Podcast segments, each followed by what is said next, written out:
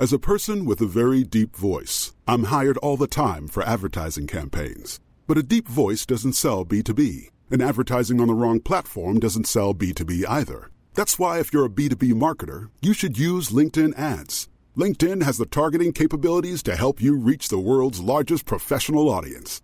That's right, over 70 million decision makers all in one place. All the big wigs, then medium wigs, also small wigs who are on the path to becoming big wigs.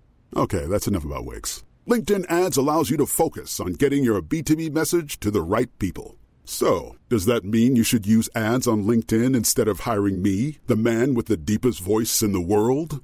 Yes. Yes, it does. Get started today and see why LinkedIn is the place to be to be. We'll even give you a $100 credit on your next campaign. Go to linkedin.com slash results to claim your credit. That's linkedin.com slash results. Terms and conditions apply. Botox Cosmetic, out of botulinum toxin A, FDA approved for over 20 years. So, talk to your specialist to see if Botox Cosmetic is right for you. For full prescribing information, including boxed warning, visit BotoxCosmetic.com or call 877-351-0300. Remember to ask for Botox Cosmetic by name.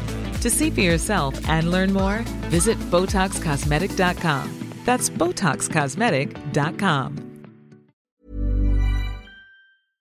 Där kan jag också ha varit lite så här genom åren. Så här, har de barnvakt nu igen? Jag tror bara att det handlar om att jag är avundsjuk. Förmodligen. Prego, prego, prego, prego podden. Prego podden, prego, prego podden. Prego podden. Hej och välkomna till Pregopodden med mig Andrea Brodin och briljanta, Oj då, tack så mycket, tack så mycket. Det behöver jag idag. Ann Södlund. precis, Ja. supermom med eh, femman i magen. Ah, supermom med trean i magen. Det är helt otroligt, man gillar ju det här supermom ändå. alltså, det är så fint uttryck. Mm, Det är ett fint uttryck. Ja. Men Man blir lite smickrad. Även fast alla har typ samma, man står och liksom driver med tvätt och Ah, lite kräk på axeln och Tvätten. något större barn som gnälligt liksom. kan vi prata om tvätten? Fem, fem söner höll på att säga, men Mattias är ju inte min son i och för sig. Men är min nästan. man. Men det kändes som så i morse när han skulle iväg på golffärg. Hade du några strumpor? Hade du, åh nej, är de här kalsongerna rena? Jag bara säger, måste jag lukta? Lukta på dem lille vän. Nu är jag fri. nu är du fri. Men det går sakta nu alltså. Ja, Så kissnödig hela tiden. men det är ju så det ska vara. Jag vet, jag hade glömt bort den Man där. ska ju långsamt gå mot det här, alltså här nu är jag så sjukt Mm. klar med det här. Men jag tänker om man ser sig själv utifrån. Mm. När man ligger där nu mot slutet av graviditeten. Eh, med sin stora mage och någon jätte liksom kudde mellan benen. Ja, visst. och det svettas och man liksom rör på sig. Man suckar och magen skjuter ut. Och, så här. Och man är uppe på toaletten 15 gånger varje Mm. Och man kör liksom lite den här rulltekniken. Man rullar på sidan. Så, och sen försöker man svinga sig upp på slutet. Visst. Mm, det är inte lätt. Nej, det är verkligen inte lätt. Och, alltså, nej, jag tycker att eh, det är bra att det bara är nio månader på sätt och vis. Ja. Alltså det finns ju de som bara, nej men det var den bästa tiden i mitt liv och jag önskar aldrig det tog slut. Och så här, ja, det är ju helt fantastiskt för dem, men jag kan ju ändå känna att nio månader är, räcker jättegott och väl. Ja, men vad är det som är så himla fantastiskt då? Jag vet inte. Eller så är det plötsligt att kanske man haft väldigt mycket så krav på sig själv så kan man släppa lite med dem plötsligt. Ja, det är sant. Och man eh, behöver inte leva upp till någonting. Det tycker jag är skönt. Ja men det kanske är det. Och så plötsligt kanske man kan få äta lite vad man vill för plötsligt tror man att det är okej att äta för två. Och man kanske släpper lite mer på saker och ting. Och man kan också ställa större krav på sin Karl. Eller Precis. fru. Mm, och sant. sen kan jag tänka att många som kanske har lite allmän oro och ångest kanske släpper det lite för plötsligt så har man liksom någon slags syfte. Man har det här lilla pyret i magen som, som är så mycket viktigare än tänka på liksom dåliga tankar. Så var det faktiskt lite för mig när jag väntade mitt första barn. Mm. Då tycker jag att det var mycket som var jobbigt. Och, men allt från så här, gud vad ska jag göra i livet? Och min mamma hade gått bort. Och, ja, men du vet, bara existentiella tankar. Som kom upp liksom. Ja, Ja.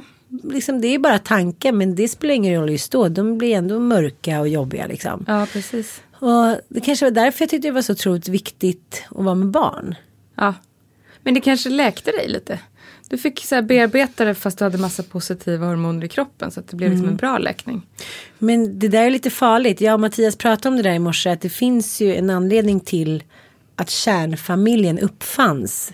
Ja men 50, 60, 70-talet. Att det var liksom en modell. Som någon kanske smart jäkla hade räknat ut. Att så här, har man två barn och en liksom okej inkomst. Då klarar man sig bra. Då kan Ja. man också bo någorlunda Och med lite. två föräldrar då är det, Ja, men är en i man aldrig liksom handen. outnumbered. Nej. Och jag, för jag sa det, det är väldigt stor skillnad på hans och mitt umgänge. Ja.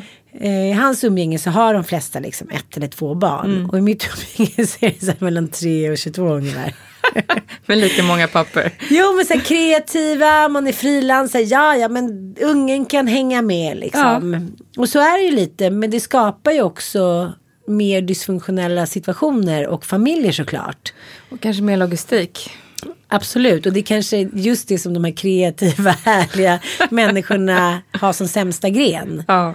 Men ah, jag menar inte att det är något fel eller någonting. Men, men det känns ju nu. Nu kommer vi varannan nu- vecka leva. Ja, Ett så, så sånt det, liv. det är ju tyvärr så otroligt många som, som, som skiljer sig. Eh, ja men nu för tiden eller vad man ska säga. Sen vadå, kanske 15 år tillbaka. Ja.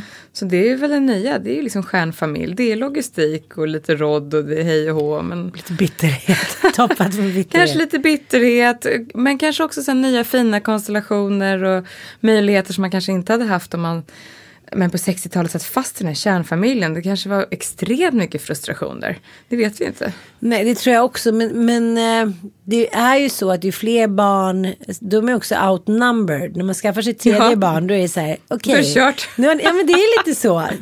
Fast det var också väldigt väldigt härligt att få det tredje barnet tyckte jag. Men så apropå... så här klankänsla. Så här. Ja. Nu är vi en klan. Ja, nu är vi en klan. Mm. Vi är ju fyra syskon i min familj och jag tycker att det är helt fantastiskt. Ja. Jag älskar det. Det är så här, man är stor familj och det finns liksom så många att luta sig emot och så många som man kan skratta med och ha kul med. Och liksom, Finns som, alltid någon där. Ja, som vi-känsla. Ja. Men jag kan tycka att apropå det här med oro och sådär att man, man tycker att allt är rätt fantastiskt. Man går runt med det här pyret i magen och livet är toppen. Men så kommer ju de här fördomarna med stort F in. Och de driver mig till vansinne.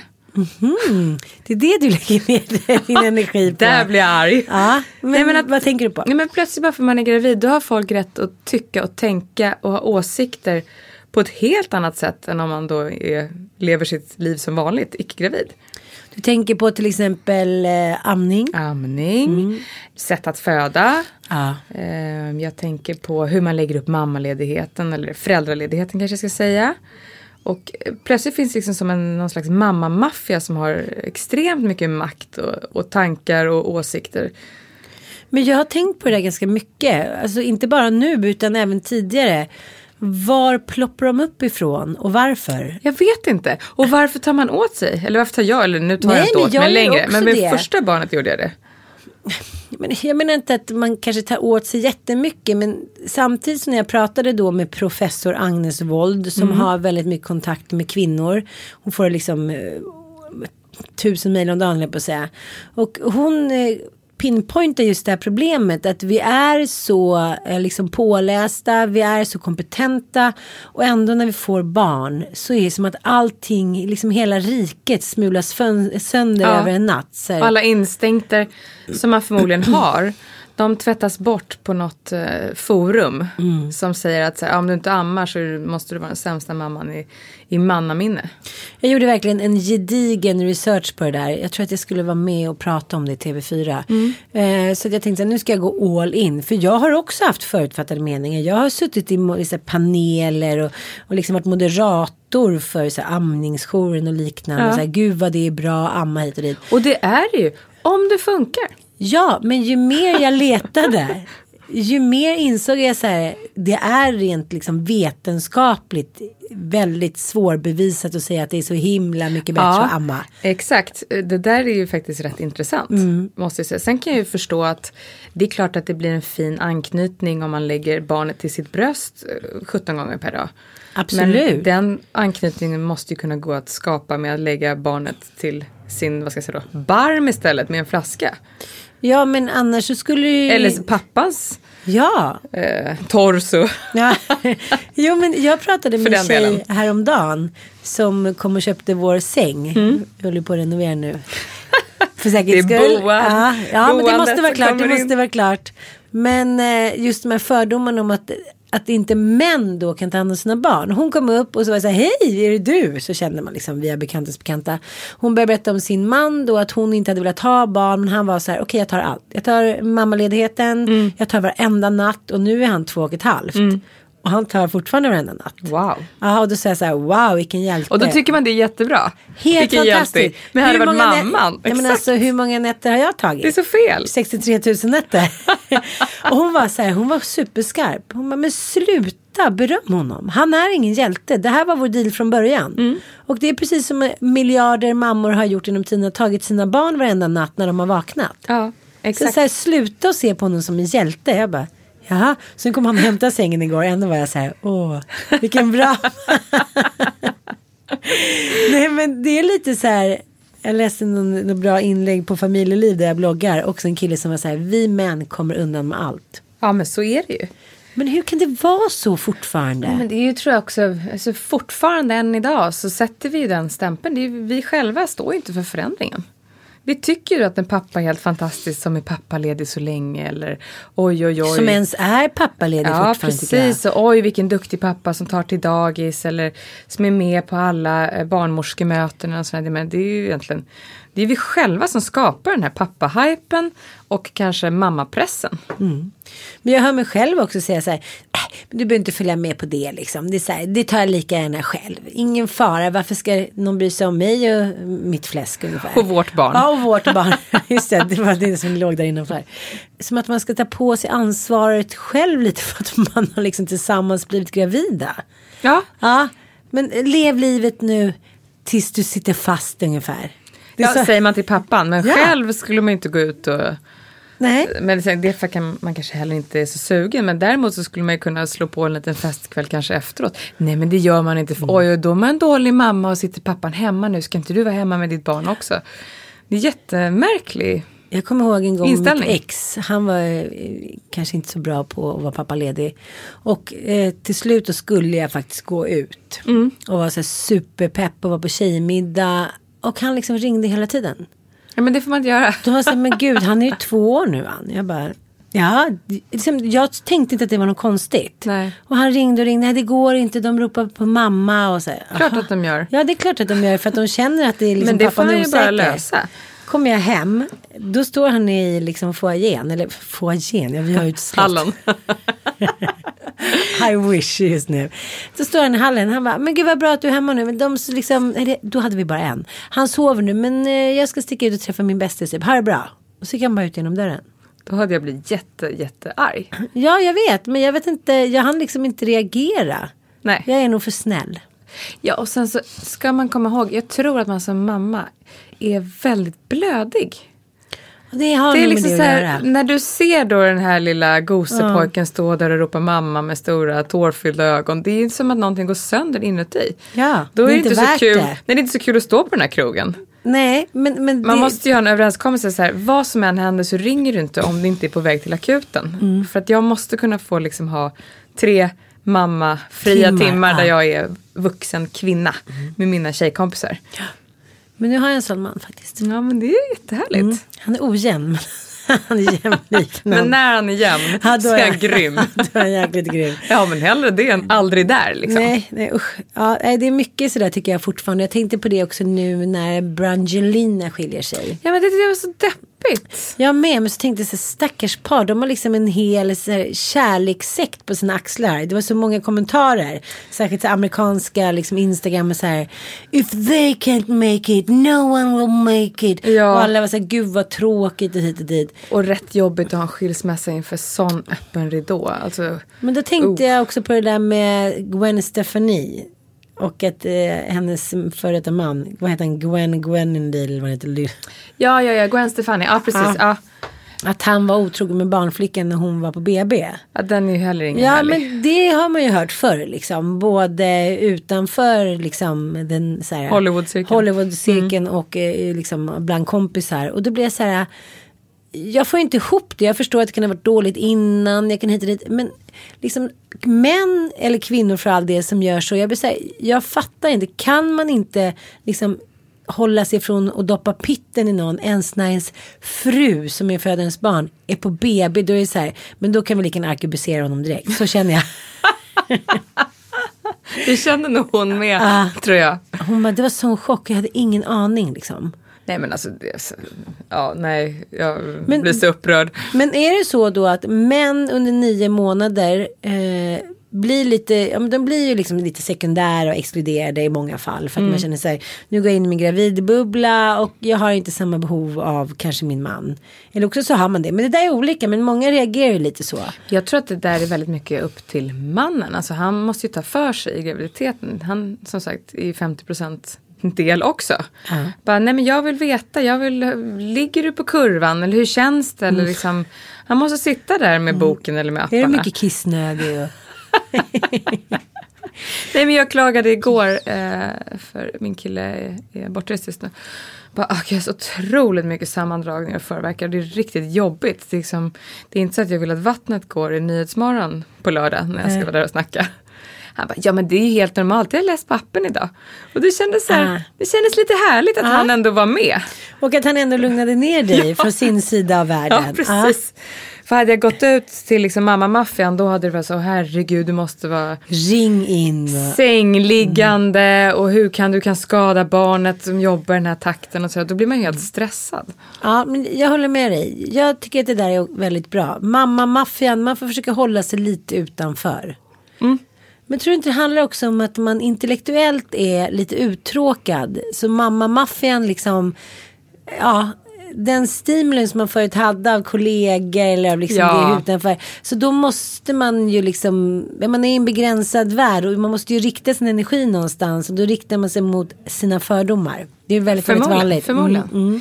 Jag hade jättesvårt att amma båda mina barn av eh, faktiskt olika anledningar med barnen. Men det funkade inte så bra. Och gud så mycket skit jag fick för det. Fick du det? Ja, det var helt sjukt. Från alla möjliga, från barnmorskan och framåt. Det var liksom, så här gör man inte. Jag var ingen bra mamma. Men det kan inte Vilket vara... jag tyckte var rätt oschysst för att nu gick det ju inte liksom. Jag gjorde mitt bästa och jag höll verkligen ut och så här men flaskan var med vid alla tillfällen också som ett komplement. Men eh, det spelade ingen roll alltså. Och barnen låg hela tiden på kurvan eller över. Och är liksom de längsta i sin klass nu. Det finns, finns ingen medicinsk anledning till att just den här flaskan där och då var sämre. Ja men friheten också att man säger jag sticker iväg på timmar och tränar eller gör det och går på möte eller vad man nu än vill göra. Man behöver inte gå på möten när man är nyförlöst. Det är inte så jag menar. Men eh, Man kan göra något vuxet. ja, göra ett vuxet. Man kan gå på bio. Mm, Och pappan var hemma med den här flaskan och det gick så bra, så bra. Eller mormor eller farmor. Men vad sa folk då? Jaha, varför kan du inte amma? Och så får man liksom gå in på då, den här jättelånga förklaringen. Eh, Han hade fått RS och var tvungen att sondmatas i många dagar och då har man ju liksom väldigt lite produktion kvar. Fick han RS? Han fick RS när han var 13 dagar gammal. Nej. Och det var ju också usch och fy. Hur hade han kunnat få det? Du hade Då var gett jag också honom det. dålig mamma. Du gav honom det Ja, med jag gav flit. honom, precis. Jag tyckte det var så kul att bo där på Karolinska. Mm, det var faktiskt en riktig höjdpunkt i livet att bo i det här rummet med Maten en annan god. mamma som också hade en bebis som hade RS. Och så skrek de ju liksom aldrig riktigt ikapp. Men inte fick dela rum. Ja. Och när man är nyförlöst är det inte så jättemysigt att dela badrum eller någonting. Man, man vill ju gärna liksom, hur ska jag uttrycka mig fint? Var lite i hemmets lugna vrå. Ja. Nej, det var faktiskt ingen glansperiod. Och sen så rullade de in den här eh, eh, mjölkmaskinen som de liksom kopplar på. Som man ser ut som en, man ser ut som en ko. Men tydligen har Kan de vi lärt lägga ut en mig. bild på det här på vår Facebook-sida? Nej, det finns lov vi inga bilder. De är uppbrända, sönderklippta. Ja, för min skull. Nej, det finns nog faktiskt inga bilder. Och sen så eftersom då det här viruset är så smittsamt så får man inte lämna rummet. Men gud vilken ångest. Ja, så min mamma fick komma med picknickkorg varje dag med lunch och middag. Och hålla i då lilla Ivar medan jag fick duscha då i tio minuter. Nej, det var, det var helt vedervärdigt. Din man, vad var han? Ehm, han var hemma med dottern som Just då det. var så förkyld. Det var hon som hade smittat honom. Jaha. Mm. Nej men gud. Nej, det var bara rörigt. Och då, om man inte har haft barnet ammandes på x antal dagar, då går tydligen produktionen ner, fick jag lära mig. Såklart. Såklart. Och det är rätt bökigt att få tillbaka. Man måste lägga ner väldigt mycket jobb och det är inte säkert att det funkar. Och för vår del funkade det inte. Men gud så mycket jag fick. Men du hade ju också till med ett skäl, ursäkta uttrycket, men förstår du? Ja, det spelade ingen roll. Jag var så dålig mamma. Men var det några kompisar som också så gav onda Alla, ögat? alltså alla, det var, ja, men det var verkligen, det var verkligen så här riktigt eh, jobbigt. Man bara, kan ni bara sluta? Han mår jättebra, han växer som han ska, flaskan funkar bra för oss, tack. Men vadå? Så jag känner så här nu, är jag mycket tryggare där. Funkar det så funkar det och då är Mm. vi glada för det. Och kommer det inte funka så funkar det inte och då finns den här flaskan och det är toppen. Gud vad skönt. Ja. Jag har ju aldrig varit med om det där. Men det, det är så många som vittnar om det där. Allt från liksom människor som man inte trodde skulle ta åt sig om man nu säger Ja, så. precis. Mm. Tuffa feminister, man ska säga rödstrump bh-brännare som bara så här. Gud jag hade sån ångest och jag grät i veckor. Och jag är så här, Ja, för och mig, helt såriga bröst och så här, mamma, Mm. men varför? ska ta citron på kommer jag ihåg. Man har ju såklart förträngt mycket men för mig har det gått bra att amma. Och Och då är det toppen. Precis. Vi reste väldigt mycket när barnen var små, jag och mitt ex. Och då var det ju helt magiskt att bara lägga bebisen med tutten. Ja, liksom. exakt. Behöver inte Istället- tänka på något eller så. Och just på nätterna och liksom, de hade massa småbarn, liksom så ett, två, tre. Då var det typ skitskönt att bara så här, men slippa rodda utan bara så här överleva de här småbarnsåren. Men eh, så det, jag, jag kan inte riktigt sätta mig in i den här skuldbeläggningen. Jag tycker bara att den låter helt osannolik och absurd. Men det är så många som vittnar om den. Jo, men jag tror att det, i grunden handlar det väl om att Sverige har något avtal med WHO. Och då måste de rekommendera heltids, eller vad man kallar helamning eh, i sex månader. Och eh, Aha, okej, okej. även fast det hade kanske räckt med fyra månader och sen skulle man kunna gå över till någon slags ersättningsvariant. Och jag kommer ihåg hur den här eh, barnmorskan eller Tanten klappade mig på axeln och jag var duktig du är som har ammat så länge. Bara, jag så förminskade mig. Så liksom, jag ser ut som en tonåring. Men jag, nu har jag gjort, har gjort riktigt bra ifrån mig. Alltså, det blev liksom skevt. Ja, men vad kände du då? Blev du så här, haha okej tack då mamma. Ja, typ. Ja, jag fattar. Man blir förminskad till någon sån här 40-tals-amma. Ja, och så, så det här var, då var det mitt första barn och liksom, man var ju osäker som det var. Hon hade bara, ja, men vad härligt att det funkar. Då hade jag förmodligen känt mig liksom mer stärkt. Nu s- kände jag mig som liksom gossen med mössan i handen som står och bockar i farstun. Men det där uttrycket dålig mamma. Det finns inte. Nej, det finns absolut inte. Men det är som du säger att man kan tänka det själv. Ja. Att det är något så här vedertaget svenskt och amerikanskt säkert och internationellt så här bad mom. Ja, men det är Amerikanska låter ju ännu värre. Men... osympatiskt. Istället borde man ju bara så hjälpa varandra, hylla varandra och bara du tänk så här istället. Eller det här är ett Absolut. bra knep. Eller, Ja, vilken tur att det funkar med Hey everyone, I've been on the go recently Phoenix, Kansas City, Chicago. If you're like me and have a home but aren't always at home, you have an Airbnb. Hosting your home or a spare room is a very practical side hustle. If you live in a big game town, you can Airbnb your place for fans to stay in. Your home might be worth more than you think. Find out how much at airbnb.com/slash host. Normally, being a little extra can be a bit much, but when it comes to healthcare, it pays to be extra. And United Healthcare makes it easy with Health Protector Guard fixed indemnity insurance plans. Underwritten by Golden Rule Insurance Company, they supplement your primary plan, helping you manage out of pocket costs without the usual requirements and restrictions like deductibles and enrollment periods. So when it comes to covering your medical bills, you can feel good about being a little extra. Visit uh1.com to find the Health Protector Guard plan for you. Quality sleep is essential for boosting energy, recovery, and well being. So, take your sleep to the next level with Sleep Number. With a Sleep Number smart bed, you can individualize your comfort level and enjoy a better sleep night after night. JD Power ranks Sleep Number number 1 in customer satisfaction with mattresses purchased in-store. And now the Queen Sleep Number C4 smart bed is only $1,599, a saving of $300 only for a limited time. For JD Power 2023 award information, visit jdpower.com/awards. Only at Sleep Number stores or sleepnumber.com. Flaska i alla fall Ja, då. toppen. För det kanske inte heller hade behövt göra. Nej, exakt. Nej, jag bara... Sånt där gör mig upprörd. Och eh, det, är också, det är faktiskt ingen myt att man så har olika eh, fet mjölk. Och Nej, olika stora precis. barn. Jag kommer ihåg när jag hade fött Ilon. Han var ju så otroligt stor och så otroligt hungrig. Och jag var så otroligt utmärglad när han föddes. Jag såg ut som ett spöke. Och han åt och åt och åt. Och så, så kommer jag ihåg att det var liksom. Eftersom jag hade fått blod och så jag var hos någon läkare efter något halvår. Som sa så här. Men gud, am, helammar du fortfarande? Ja. Och jag så så här liksom. Du var ja, lite men- tärd. Jo men så här panda stora ringar under ögonen så här. Va? Alltså jag var nästan inte vid medvetande. Jag var Nej. så här.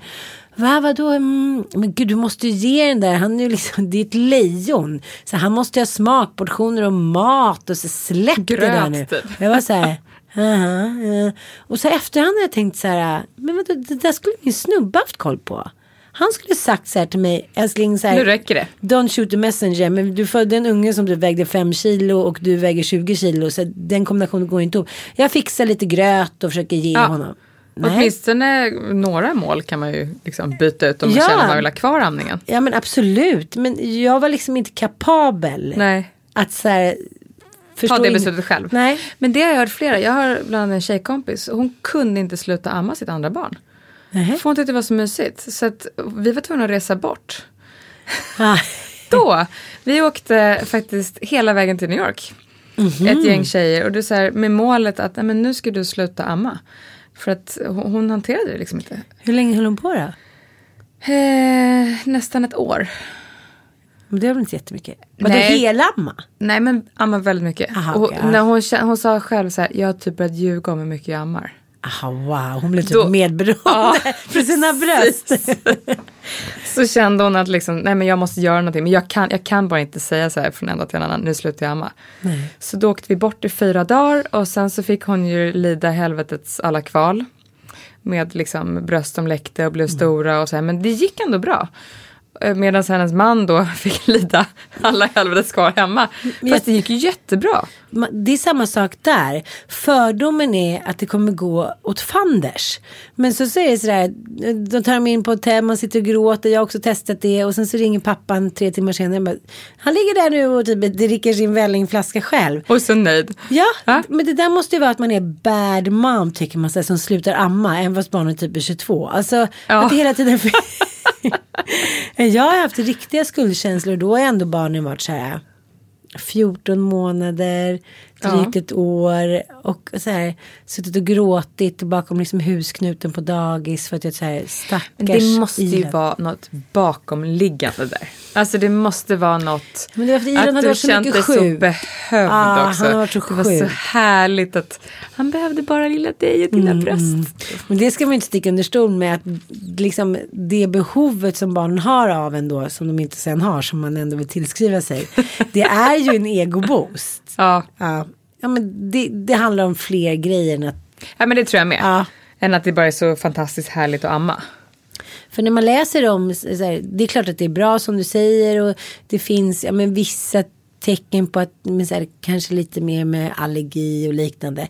Men det är så små och få procent så det finns liksom, det är ingenting att orda om. Nej, exakt. Och nu så känner jag... Eh, På din mage? Sagt, ja, jag känner lite på min mage. Det är faktiskt väldigt mysigt.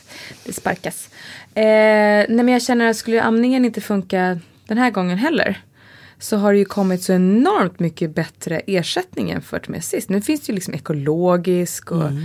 med lite mindre socker och på getmjölk som är mycket mindre Jaha. jag ska säga, lättare att bryta ner för bebismagen. Alltså, Du kanske ska ha en get. Nej men ganska intressant hur Ja, utvecklingen ingen går framåt. det. Nej. Eftersom man inte har använt sig. Nej, Mina så- barn har vare sig tagit napp eller ersättning. Nej. Men då känner jag lite så här. Men vad konstigt att andra barn gör det då. Ja, Förstår du lite? Det Ja, handlar ju också om precis. ett gemens, gemensamt liksom. in, en in, liten insats man Ja, kanske måste göra. absolut. Och jag menar, det är klart att vissa har mer sugbehov direkt. mm, Men jag kommit fram till att jag har så extremt stora bröstvårtor. Mm. Så att jag, Och du gillar barnen. jag tänker så här, då ta bort den där nappen. Jag har ju morsan och då kan jag ligga liksom på henne. Du vill och, en egen liten napp. Ja, och nu ser de ut som krokar också. Jag känner så här, går det åt? Nej men det är klart att det kan ha med sådana saker att göra också. Att Det tror liksom, jag absolut. Så jag har verkligen varit en levande napp. Så nu sa jag så här, om jag så liksom ska så här, gå under på köpet så ska Frasse, liksom, han ska ha napp. Han ska ha napp. Ja men det är så här på nätterna istället för att man hela tiden ska ligga och vara liksom något, någon levande ko. Så är det ju faktiskt. Ja. Så här 20 gånger per natt var helt slut. Jag, pall, jag har inte Tummen har de aldrig hittat. Den är ju rätt smidig. Bobban har ju inte ens tagit välling. Han har ju Jaha. tagit öjt, klämöjt. Som kostar mig ungefär 140 kronor per dag. öjt mamma, öjt mamma. Pappa öjt. Alltså det är klämgröt Ja. för Titta, han sätter ju till med scener. Han För är oss så beroende. Ja. Kläm, dialekt. Ja, öjt. Förstod du inte det? öjt. I natt hade han ett riktigt raseriutbrott för det var öjten slut. Ah. Så här, nu räcker det. Då fick Mattias till slut så här, trycka ut från några gamla öjt och bara så trycka in munnen. Fast eh, öjt eller då Mm. gröt, det måste ju vara egentligen bättre än välling. För att det blir mer substans med gröten. Och så blir jag inte lika kissnödig. Det måste vara lättare sen att vänja honom av med blöjor. Ja, vi ska ta tag i det också. Efter den här helgen. När du har fått en till bebis. Ja. Men hon som köpte sängen kom också hem och var så här, jaha, har han fortfarande blöja? Jag bara, jaha. Men han är, hur gammal är han? Två? Drygt två. Ja, men det är väl ingen ko på isen. Nej, men jag tänkte så här, han gick ju omkring nakenfis liksom hela sommaren. Eller han gick inte omkring nakenfis, men på gården på Gotland. Man kunde ju bara ställt ut 14 liksom. Potter. Ja, så kunde han satt sig ner. Nu blir det svårare. Men vi har ju haft riktiga bråk om det där med att jag inte tycker att han behöver gå omkring med blöja hela tiden. Nej. Det kanske har med min, min hippieperiod att göra. Men jag tycker så här, men gud vi är på gården, låt han. Men det har ju blivit lite bajsfadäser såklart. Och det gör min man så upprörd. Han tycker det är så jobbigt. Aha. Bajs, men bajs på verandan, bajs på mattan. Ja, men shit happens. Ja, bokstavligt talat. Nej, du vet, det är nästan skilsmässobråk över det. Han så, här, han sticker så starkt liksom att jag vet inte om det är någonting som han tycker är liksom lite Det är lite barbariskt på Ja. vis. Men alltså, jag känner så här, fin- gud vad obehagligt att alltid ha blöja på sig. Ja, jag tror att det är bra att vara lite blyfri. Det tror jag med. Liksom, lufta. Och du är ju inte barbarisk, det kan vi vittna om. Du får ta ett snack med Mattias. Gör det. Nej men absolut sådär på sommaren och, och gå lite Det tror jag är jättebra. Eh, jag tror inte alls på det här att vara helt instängd hela tiden i en blöja och liksom Nej. få bli växteksem kanske. Ja, och, och så luktar lite, lite kissigt. Och, nej. nej. Men däremot, jag har noll erfarenhet av det själv, men de som försöker blöjträna jättetidigt. Ja, ja, jag vet. Ja, men Ja, no, eh, funkar det eller gör man bara sig själv en björntjänst? Då har de kissat på sig ett två års tid. Men jag tror nog att, att många av de där liksom filosofierna är att på pappret låter det liksom fint och bra ekologiskt men det är ett jäkla helvete på vägen dit. För som du säger, i två år håller man på. Och sen Istället för kanske två månader Ja. Mm. på sommaren lite käckt när de är två, tre år. Men det är samma sak där. Om man trivs med det och tycker att det är viktigt, då är det så här, fine. Jag tycker bara att man får, eh, får ha som tumregel att inte liksom döma någon Man ska annan. aldrig döma. Nej. Man kan aldrig sätta sig in i någon annan situation. Någon annans situation. Alltså man, Man vet, ju inte. Nej. Så att, nej, jag tycker att döma mindre och bara bejaka mer och sen så köra sitt eget race. Men det är samma sak det där med att jag kan känna att jag har fördomar mot eh, kejsarsnitt. Ja, bara för att du inte har haft det själv. Precis. Och då tänker Ja. jag säga, är du avundsjuk? För att det liksom, Fast det är det ju inte egentligen. Det är väl en ganska jobbig... ja men jag vet det. Men jag, kan, Operation. men jag kan tycka så här, jaha. Eh, Vad är det som ska vara så farligt med att föda? Det har väl kvinnor gjort i alla tider? Jo men kvinnor har också blivit våldtagna i alla tider och det tycker jag inte är fair liksom. Nej, precis. Så jag tycker att det är, där kan jag bli så här prudentlig. Ja men det är väl bara att gå upp och göra det typ. Men jag kan känna, här i Sverige, jag har inga fördomar mot svenska mammor alls. För att jag tror att det är rätt tufft att få igenom ett kejsarsnitt här. Alltså då måste det ju föreligga någon medicinsk eh, besvärlighet, typ barnet ligger i säte eller man har haft en tuff förlossning innan. Eller superrädsla. Eller superrädsla, precis. Eller ålder saker. kanske. Vad sa du? Ålder kan väl också vara ett signum. Ja, kanske. Jag vet inte. Nej, nej. Men jag tror att alltså, operationen är ju ingen picknick. Även om det är planerat så tror jag att liksom, Nej, återhämtningen är rätt stökig och sådär. Men däremot kan jag ju få fördomar när det kommer till USA då där vad var det jag läste? 50% föder med kejsarsnitt. Mm. För att man inte riktigt vill föda vanligt. Och där kan jag tycka så här, men herregud. Man vill inte förstöra kroppen, man vill inte förstöra vaginan, man vill så här, ta ut dem lite tidigare så man Och slipper den här sista. Sista utstretchningen av Mm. magen. Och sen så eh, kanske man också vill veta vilken dag. För att man är lite bekväm sig. Och den kan jag ju som är lite kontrollfreak Mm. Ja, tycka. ja. Gud vad härligt man vet vilken dag. Ja. Men nej, jag, jag tror också på det här lite mer naturliga. Alltså kroppen repar sig jättefort efter en, normalt sett. Efter en Mm. Men där eh, finns det också massa fördomar. Liksom. Ja men gud, femte barnet, så här, framfallsvarning och hit och dit. Det är också så här. Kussemurran är ju som vilken liksom, muskel som helst. Sen det. är det klart att man kanske inte är som när man var 19. Men det är man väl inte på något sätt. Det är du ingenstans det är inte fejan i heller. kroppen. Nej, så det ligger väl hos mig för att jag inte har varit rädd för att föda. Och så har det gått bra. Precis. Jag tror att det är det. Har du börjat och det funkade och liksom du kom över. Det är klart att alla förlossningar är mer eller mindre stökiga. Jag tror att det är få som säger så här. Åh nej men det var bara så här. Jag gled in som en dans på rosor. Har några sådana vänner i och för sig. Ja, men Ja. Gud, jag fattar inte vad kanske alla de var- pratar om. Det gjorde inte ont. i någon lustgashimmel som Ja. vi Eller andra inte hittade. Prego, prego, prego, pregopodden. Andrea, jag läste på din blogg häromdagen att du eh, har lite fördomar om föräldrar, föräldraledigheten. Nej, men att du, eh, du sa ju till mig så här, nu har jag skrivit ett debattinlägg typ. Ja, och det är lite olikt mig för jag brukar inte skriva liksom så debattinriktat på min blogg. Men jag vill ändå lyfta frågan att eh, när jag var hemma med de andra två, då var jag ju liksom hemma hela tiden. Och jag mådde inte helt bra av det. Nej. Jag var 100% mammaledig och liksom tills han började på, på förskola. Och jag tror inte att det riktigt kanske var min grej. Jag hade nog mått mycket bättre, varit mycket gladare. Känt mig mer stimulerad om jag kanske hade fått vara mammaledig 70% till exempel. Och pappan kanske hade tagit 30 eller eh, någon hade liksom hjälpt mig, mormor, I don't know. Så att det här har jag pratat jättemycket om med min kille. Att här, jag, jag vill inte vara 100% mammaledig för jag tror inte att jag kommer helt bra av det. Det var inte så att jag blev deppig men jag blev liksom inte riktigt mig själv. Jag tappade min identitet. Mm, Men det fick man ju också då höra. Men kunde du prata med din dåvarande man om det? Ja. Nej, han tyckte nog att jag hade det ganska härligt det här med vad fanns det att gnälla på liksom.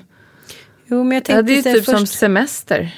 Ja, fördomens Jag borde- fördom. Ja, och han tyckte att jag Andas. faktiskt... Eh, eh, jag vill inte hänga ut honom, men han tyckte att jag borde kunna ha gjort mer hemma, uttryckligen. Och vilket gjorde att jag kanske blev ännu mer stressad över att jag inte tyckte att det var så himla härligt att göra mer hemma. Men så här, mer hemma. Jag vet inte, först sover man inte på nätterna. Sen ska man så här, göra fint hemma och liksom städa hit och dit. Det är en omöjlig kombination. Ja, men jag har flera kompisar som har varit så här- rusa till öppna förskolan Ja, och så amma då. Mat, och, och sen så, så här, det finns Amma ju, däremellan lite snabbt. Det är så konstigt med tycker jag vara smal och. Ja, precis. Jättefort. Ja, och härlig och glad. Ja. Och vill hänga med på grejer. Ja. Shit vad det sparkas. Sparkar jag mycket där? Nej, nu Det är lugnt. Men jag undrar varför det är så tabu och så svårt att prata om det med den som man lever med och som man ska dela allt med. Det är samma sak som bara bad mom. samhället. Ja, men du är bad mom för du vill inte vara hemma och vad är det för fel på dig och varför skaffade du barn då? Det är den frågan som dyker upp. Om du inte vill vara med. Ja, precis så, Va? vilket är ju helt... Man är med dem dygnet runt. Och så har man så lite barnvakt några timmar. Det är så här, Vem vet, det hade kanske blivit en fullskalig förlossningsdepression om man inte hade fått komma iväg de där timmarna och liksom vara, vara vuxen. Inte vet jag. det är ju ganska vanligt. Ja, det är 10 procent i alla fall. Ja men det är inte så konstigt. Det man lever ett liv som är så här Aktivt. ofta och fullt av intryck. Man blir bekräftad liksom på många olika plan. Inte bara för så här moderskapet och sina lökar liksom. Ja men det är så faktiskt. Och sen så är plötsligt så är det som att någon klipper bandet till, Till din an- identitet. Och du blir bara den här liksom, vårdinrättningen. Ja. Och det tycker mannen också är härligt. Och det förstår jag. För att i det här jämlika samhället som vi ändå lever i så kanske det också är mannens sista bastion när kvinnorna går där hemma att få ta en del av Ja, hur det kanske. var.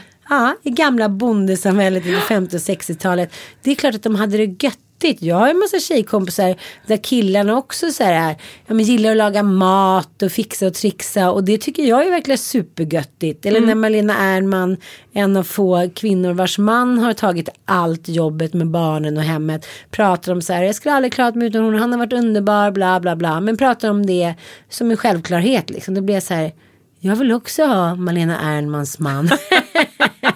jag skiter i hur han ser ut och hur han är. Jag vill ha honom. Exakt. Så ja. Jag tycker att det är sorgligt att vi 2016 fortfarande sitter fast i de eh, förlegade liksom, uppfattningarna. Också i landet Sverige där vi är så enormt jämlika. Och så plötsligt så kommer det till den där gamla unkna föreställningen att pappan inte skulle kunna vara hemma också från tidig ålder. Jag tycker problemet är också att vi inte riktigt erkänner att det är som det är. Vi låtsas att vi är jämställda. Men när man så här öppnar dörren till våra liksom hem så är vi inte det. Utan det är alltid, varför kan man inte pappan vara pappaledig från mig? Det var ju min man med Ja. Bobban. Det här måste ju vara upp till varje familj. Punkt. Det är inte så här, det här är ingenting som mammamaffian eller PK-maffian kan styra. Hur vi i vår familj lägger upp det utefter bebisens bästa och vårt bästa. Det ska inte någon tråd på någon mammasajt avgöra. Men jag är ganska trött Eller några på... bloggläsare, Nej, nej, jag delen. vet. Men jag, jag tänker som du säger, här, för varje barn. Det är inte så att du och jag är jättekänsliga nu om någon säger så här. Inte längre. Jaha, ska du inte vara mammaledig i 24 timmar? Dels tror jag inte att någon tror om mig. Att det skulle mammaledig. nej, men... Eh, Nej, men det, Man är ju ändå mamma 24 timmar, sju dagar i veckan. För du har redan två innan. Det går ju aldrig att koppla bort mammarollen. Men det kan vara fint att kombinera den kanske med sin egna vuxna identitet. Åtminstone bara några timmar. Jag tror att jättemånga mammor där ute mår så otroligt mycket sämre av sin mammaledighet än vad det pratas om. Förmodligen. Det här är lite hemligt. eh, Ja, det kan ni skriva eh, om på vår Facebook-sida. Pregopodden. Eh, för det här tycker jag är någonting som det här kanske jag måste lyfta i en dokumentärserie. Ja, men alltså- Mammadeppen. Mammadeppen. Eller det kanske inte, jag tror att många bara blomstrar och har det fantastiskt. Men att det måste få vara så att man inte tycker så med utan att man liksom blir helt stigmatiserad som en dålig mamma. Och den här uppgörelsen som eh, vissa par har som jag tänker men gud, kan man ha en sån uppgörelse? Blir inte, blir inte liksom eh, konstigt då om mannen också får, har det så jobbigt? Så där kan jag också höra mig själv. Som jag har flera kompisar som har varit så fort mannen har klivit innanför dörren. Då har de varit så här. Jag orkar inte med liksom ett sug på bröst, jag orkar inte med sin unge, jag orkar inte med liksom en klädplagg. hit. Så här, nu får du ta henne, eller nu får du ta honom, nu måste jag bara vara själv några timmar. Vilket egentligen är helt på sin plats. För om vi ska vara helt ärliga mot varandra.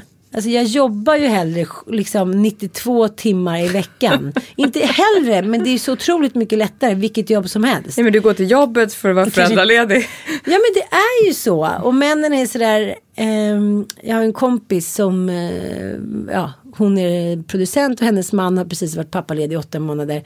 Han skrev så jäkla bra inlägg på Facebook. Jag kommer lägga ut det också på vår Facebook-sida. Där han var så här. Okej, vi tror att vi är så jävla jämlika vi pappor. Nu har jag varit pappaledig i åtta månader och jag ja, jag har liksom upptäckt sidor hos mig själv som jag inte odelat tycker är fantastiska. Nej. Det här när man står där och liksom, han sa "Ing- inget ljus över barnen. De har varit fantastiska. Men här, och då har han också jobbat en dag i veckan. Men den här understimningen när man går till dagis och så har man glömt något eller barnen skriker på vägen när någon är sjuk och man är hemma liksom tre veckor i sträck. Han säger jag har sett sidor hos mig själv som jag inte gillar. Men Ja. det har också gjort att jag så här, nu är jag här med mina barn och så här, nu är jag och dem forever. Ja, och jag- Det tror jag är typ, nu pratar vi som att män är mindre bemedlade. Det är inte så jag menar. Men man kan aldrig förstå hur det är. Det är som din Nej, exman sa så här, precis. "Men kan inte göra lite mer hemma du som har det så härligt här på hotellvistelse. hotellvistelsen hemma. Man bara ja. Nej men jag tror också att relationen mår jättebra av att båda är hemma i, ja, men inte vet jag, antingen är ihop eller liksom olika delar. För att den som är på jobbet får ju plötsligt en helt annan förståelse för hur den som är hemma har det. Att Det är inte bara att man går och dricker latte dagarna är ända och livet är toppen och det är så mysigt alltihopa. Det är också mysigt och man kan absolut gå och ta en latte. Men det är inte bara det, det kan vara rätt slitigt också. med kolikungen. Med kolikungen eller du ska in i mataffären och det skriks och det är panik och det är läckande bröst. Och det, liksom, det kan vara lite härligt att bara dela på det där och, Mm. och känna att man faktiskt kan dela på det. Då har man ju också klippt på något sätt problemet. Alltså, det, det undanröjs ju för att han kommer aldrig mer säga att så här, gud vad härligt och enkelt det måste vara att vara hemma. För då är ju insikten så total att det är så här, Ja. Det var inte det. Det var Nej. härligt också, men det var Precis. också skittufft. Och man får en helt annan respekt. Men gud vilket hästjobb du gör här hemma. Mm. Oavsett om det är då mamman eller pappan som gör det. Nej, jag tänker att det ska liksom lagstiftas. Det, är så här, det ska vara 50, 50, 50, 50. Det finns inget annat sätt. Det är så här, kvotera, lagstadga, in med jämlikheten. Men jag tror att det är också det enda sättet för att få folk att hålla ihop. Att man förstår varandras situationer. Och hur Ja. den andra har det på riktigt. Jag kanske inte vill dra det så långt att jag vill lagstifta det. Men däremot så det är upp till var och en. Och vi, att bara att vi pratar om det gör att det blir mindre eh, tabu. Och kunna säga så här. Nej men jag vill tillbaka och jobba. Även om jag kanske inte vill jobba 100% i början så vill jag jobba kanske 20% eller 30% bara för att behålla vissa saker. Slutklämmen då på den här eh, fjärde Sammanfattningsvis. Sammanfattningsvis. Man måste också ha lite skinn på näsan. Ja, skinn på näsan. Inte döma så mycket. Nej. Eh, sätta sig in i om den andra situationen. Eh, och också så här, Strunta i mamma-maffian. precis. Eller PK-maffian. Och så här, prata om det. Mm. Gör vad det som är bäst för din familj. Ja, och inse också att så här, fördomar är något vi har allihopa. puss och kram, Ja, tack puss för och idag. kram, hej. Vi ses nästa vecka igen. Prego, prego, prego, pregopodden. Pregopodden, prego, pregopodden.